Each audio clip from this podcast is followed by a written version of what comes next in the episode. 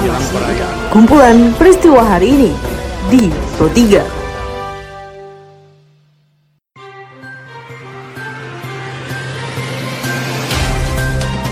Halo pendengar, selamat berjumpa kembali di podcast Pro3 RRI.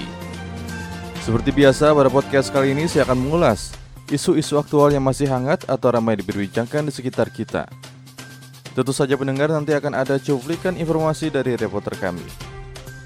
Bersama saya Kharisma Rizki, inilah kumpulan peristiwa Pro3 di ruang dengar podcast Anda.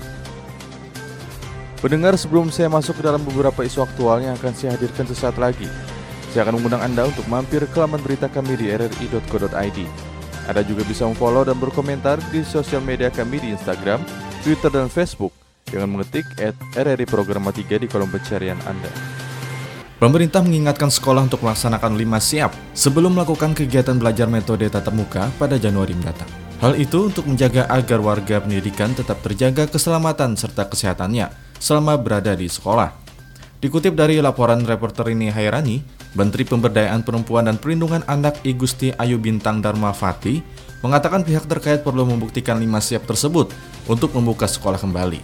Untuk itu saya harap semua pihak dapat melaksanakan 5 siap dalam adaptasi kebiasaan baru di satuan pendidikan, yaitu siap daerahnya, siap sekolahnya, siap gurunya, siap orang tuanya, dan siap peserta didiknya. Pemerintah tidak akan berhenti menuntaskan kasus masalah HAM pada masa lalu.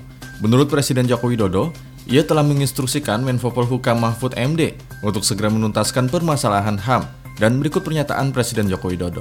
Kita harus bekerja sama menyelesaikannya dan mencurahkan energi kita untuk kemajuan bangsa. Melalui Menko Polhukam, saya telah menugaskan agar penyelesaian masalah HAM masa lalu terus dilanjutkan yang hasilnya bisa diterima semua pihak, serta diterima dunia internasional. Pemerintah melalui Menteri Keuangan Sri Mulyani Indrawati hari ini mengumumkan kenaikan tarif cukai hasil tembakau atau cukai rokok rata-rata sebesar 12,5% per jenis rokok yang akan diterapkan awal Februari tahun depan.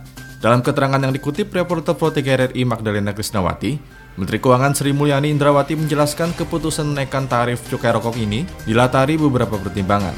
Dan berikut pernyataan dari Menteri Keuangan Sri Mulyani. Kebijakan kenaikan cukai hasil tembakau ini memperhatikan aspek para petani. Besaran kenaikan tarif cukai memperhatikan tingkat serapan tembakau petani lokal. Kenaikan tarif cukai sigaret kretek yang lebih rendah dan kenaikan tarif cukai sigaret putih bahkan SKP dalam hal ini yang tidak mengalami kenaikan diharapkan akan memberikan kepastian kepada penyerapan hasil tembakau para petani. Dengan demikian, 526.000 kepala keluarga yang masih menggantungkan hidupnya dari pertanian tembakau bisa tetap dalam situasi tidak terancam oleh kenaikan CHP ini. Berdasarkan laporan dari reporter Lukis Tiawan, di mana Gubernur Jawa Tengah Ganjar Pranowo mengaku sudah mendapat laporan adanya dugaan penyalahgunaan dana bantuan sosial di tingkat desa. Meski demikian, laporan ini belum memiliki bukti kuat, sehingga ia juga meminta peran serta masyarakat untuk ikut mengawasi bantuan sosial COVID-19. Setiap kita ingin membelanjakan, inspektorat itu punya pintu terakhir, direview, dicek satu persatu, sehingga akan bisa disampaikan. Maka kalau ada orang yang mungut-mungut, tolong sampaikan kepada saya. Ada sih yang sudah lapor timbangannya nggak sama, terus kemudian dituduh korupsi, belum tentu. Kalau yang ini saya bela. Tapi kalau kemudian indikasinya itu masih terjadi di mana-mana, dan kemudian ada orang yang bisa melaporkan bahwa dia minta feedback, sampaikan saja. Sampaikan ke saya boleh, akan saya turunkan inspektorat, sampaikan penegak hukum nggak apa-apa, karena pemerintah provinsi sangat berkomitmen pada pencegahan itu, dan itu saya sampaikan sejak awal. Dan mendengar informasi tadi mengakhiri perjumpaan kita pada podcast edisi hari ini. Dengarkan terus podcast edisi hari ini dan hari lainnya di Spotify dengan hanya mengetik Pro3 RRI di kolom pencarian Anda. Dan pendengar, tetap menjaga jarak, ikuti protokol kesehatan dengan baik, dan teruslah mengikuti berita terupdate di Pro3 RRI. Saya Kharisma Rizki, sampai jumpa. Isi jalanan ibu kota DKI Jakarta. Kumpulan peristiwa hari ini di Pro3.